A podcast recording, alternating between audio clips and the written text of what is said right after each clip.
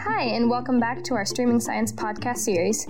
Streaming Science is a student driven science literacy program at the University of Nebraska Lincoln. Through our me- multimedia platform, we connect you with scientists and scientific concepts that can enrich your everyday life.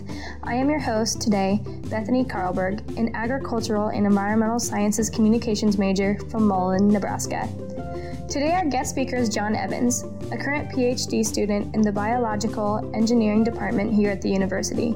John is currently researching grain harvest logistics, which basically means that he is collecting a bunch of information from tractors, including how they fuel, how much fuel they use, and how efficient the patterns are that they follow in the field. This information helps John see how farmers' harvesting practices can be improved.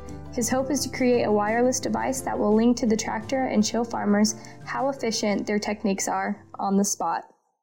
Okay, so before we begin, since CAN is a crucial part of your research, can you explain to everyone what it is? So, CAN is a communication uh, protocol. It's essentially a uh, multi-master bus system. So, if you think about your uh, home office. Uh, those are peer-to-peer connections, so your computer is talking directly to your printer. Uh, if you've got a camera plugged up to your uh, computer, it's talking directly to the uh, camera. Usually, the, the camera isn't can't talk directly to that printer. So that's a that's your basic peer-to-peer network.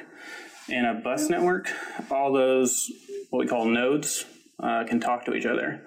So that's really critical in mobile applications because you have a lot of different um, electronic basically control or computer controllers that control specific sub functions or tasks. And so they need to be able to talk to each other and get share information. Best example of this is in your car.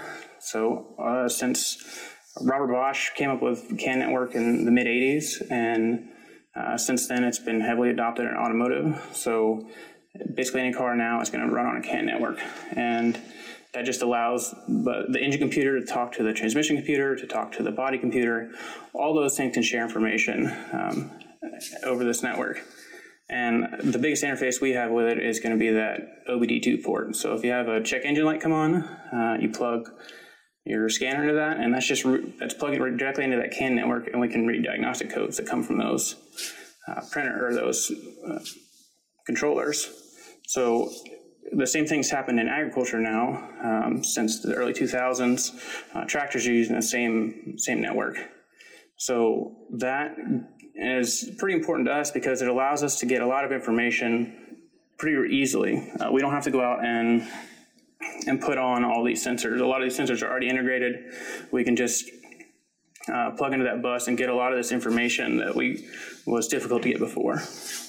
Okay, so with all the data that you analyze, there's a lot, and I know the trend right now is big data. People collect all this data um, mm-hmm. and then don't know what to do with it. So, with all the data you collect from the CAN bus, what do you end up doing it? Like, how do you store it and analyze it?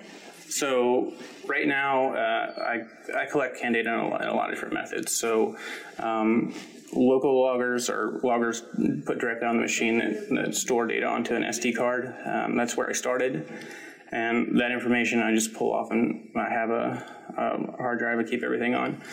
But uh, I've really started to move into telematics side of it. Um, there's some pretty good telematics data loggers on the market now, and those actually allow uh, us to collect that data and send it over a cellular network uh, directly to a cloud server. So I don't have to worry about going out and collecting the data and if the SD card is going to be full, uh, it, it, automatically uploads. It's there for me. They actually do a lot of the decoding, so um, it, it's just the information I want already up there and ready to go. Oh, that's really handy. Your objective is to create a practical and feasible harvest logistics model with decision support tools for single harvester, single grain cart operations. Um, connecting the CAN bus with that, how is this research important um, and valued to other people?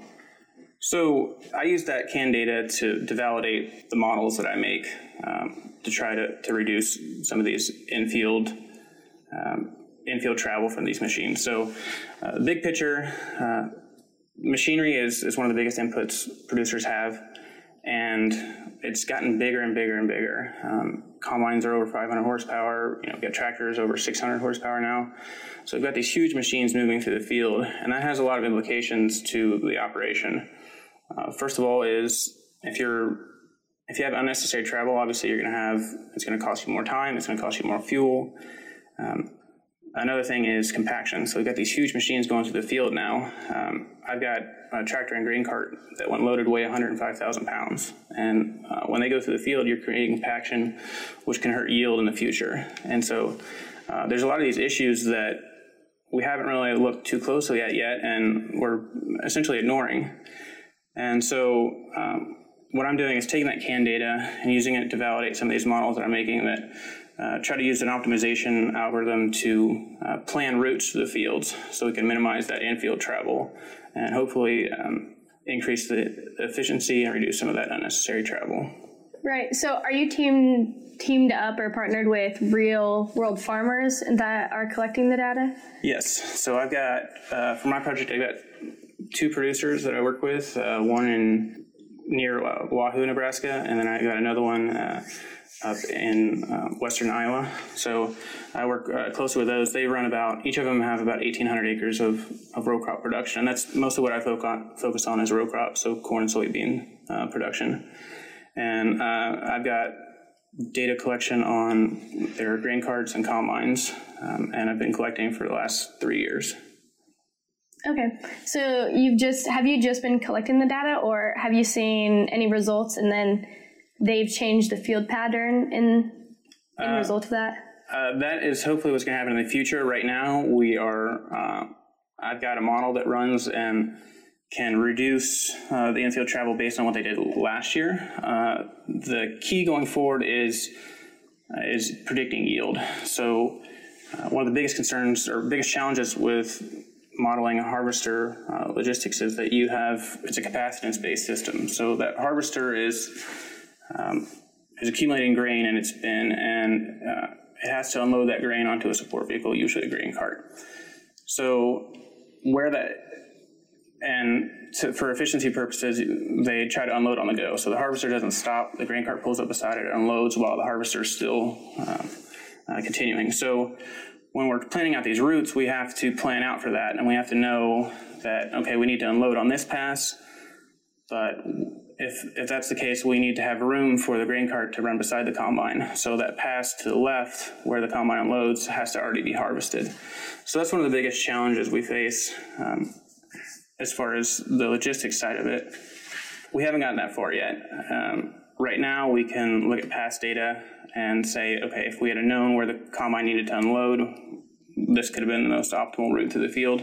The, the challenge going forward with trying to do that predictive um, side of things and actually reduce some of this infield travel is going to be the yield. We need to know the yield to know where the combine needs to unload, and because it has to unload or the, it has to have room beside it for the grain cart to unload. So um, that's a real challenge right now is knowing the yield before you go into the field. Um, that's something we just don't know. Um, there's a lot of work being done with drones to try to correlate some of that, but that's a piece of the puzzle we don't have, and hopefully going forward we will.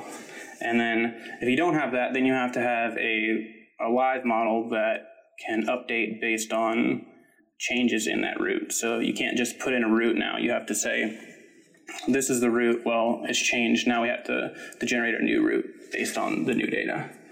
So hopefully going forward, that'll be the next step of the project. But right now, we're just trying to see what gains we could have if we were able to do that. Okay. Have you always known you wanted to go into this research field? How did you end up finding your way here? So, um, I like big tractors. Uh, I came from a, a, smaller farm in Kentucky, so we don't have anything over uh, much over 100 horsepower tractors. And um, I've always liked this bigger side of agriculture. So uh, I finished my master's at UK and had a chance to come out here and, and, work on this stuff. And it really intrigued me to, to get to, to work with this equipment and then uh, the prospect of being able to help uh, farmers actually uh, reduce some of this infield travel and hopefully uh, increase profitability for them while maintaining this current prices of, of food so we can continue to feed the, the world as it grows. After your graduate education, we kind of talked about it earlier, but could you kind of talk about your own vision on where you want to take this? Right now, one of the limitations of the model is again, the predictive side. So we don't know what the yield's going to be. So we need to incorporate, figure out if we can have uh, faster running algorithms that can update on the go uh, to do some of this. Uh, the other challenge is the field shape. When I say a practical and feasible model, I mean we want to be able to work in fields that aren't perfectly square because there's even here in Nebraska, there's not a lot of that. And so we have to deal with some of these uh, irregular shaped fields. And right now, my model can deal with some of those, but it's when you get down into smaller, um, highly irregular shaped fields, uh, starts having trouble. So we need to move both towards that predictive side and being able to do um, more fields uh, or do some of this path analysis on all the fields, not just more regular shaped ones even for the irregular shaped fields, you use algorithms to figure out the best paths they use? Yeah, so most most harvest operations are going to use what we call a headland pass pattern. So they're going to go around the outside of the field uh, a couple of times to open up the field, and then they're going to start going back and forth in a uh, in straight parallel passes. So that's usually the way it's planted, and that's also the way it's harvested. And for crops like corn, that you have to maintain that because of the, the actual physical setup of the harvester. So most fields are structured like that, and basically we're trying to reduce those turns from those parallel passes because we know we have to we know we have to cover all this field to consider it harvested. But the way we go from pass to pass is where we can um, improve these efficiencies. So that that's generally similar for uh, big fields, big square fields, and smaller regular shape fields. It's just making those uh, turns gets a lot more complicated when you have a lot of weird uh, edge patterns and you don't just have this square field where you know you can turn around. Right.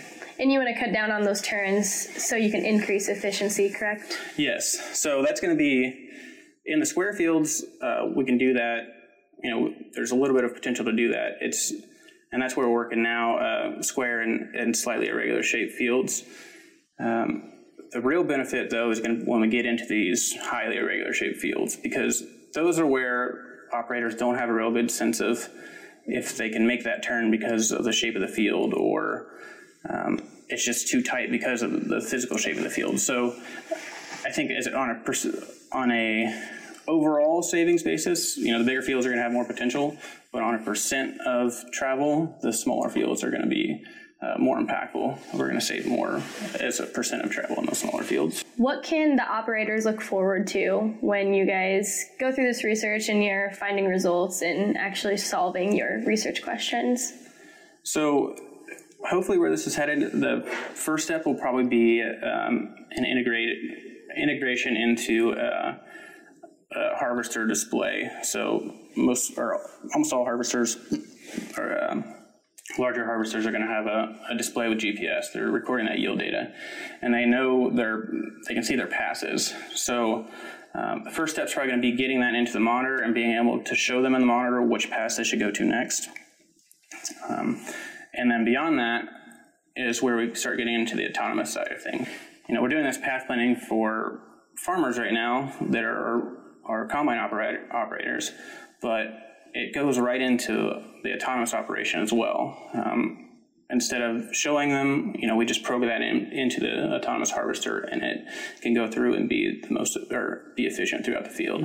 Right. So this would be an oversimplification, but you can kind of compare it to Google Maps. Somebody driving, just putting in a co- coordinate, and then it just fastest, most efficient way to get there. Yeah, that's a great comparison. It's that first step will be like the Google Maps where we're telling you where you should go.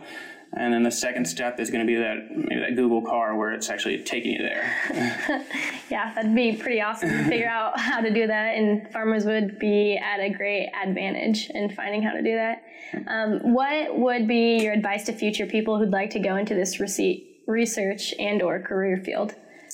Be meticulous. There's there's so much data that comes in. Um, you have to you know check it all i mean there's there's so many little things that happen in the field that you think you have a good data set and it turns out you know something's didn't quite come out right and that's that's hard because you only get in in ag research we only get one shot a year at this So we can't just go back and, and, redo it in the lab like a lot of other fields can. We have we've got one shot a year to get this. So um, be meticulous.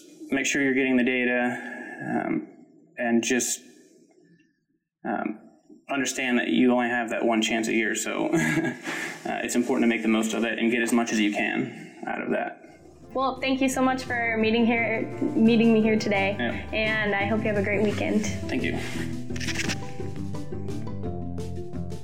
Thanks for listening to today's Streaming Science podcast about harvest logistics modeling. It has been a pleasure being with you all today, and you can listen to more podcasts at www.streamingscience.com. I am your host, Bethany Karlberg.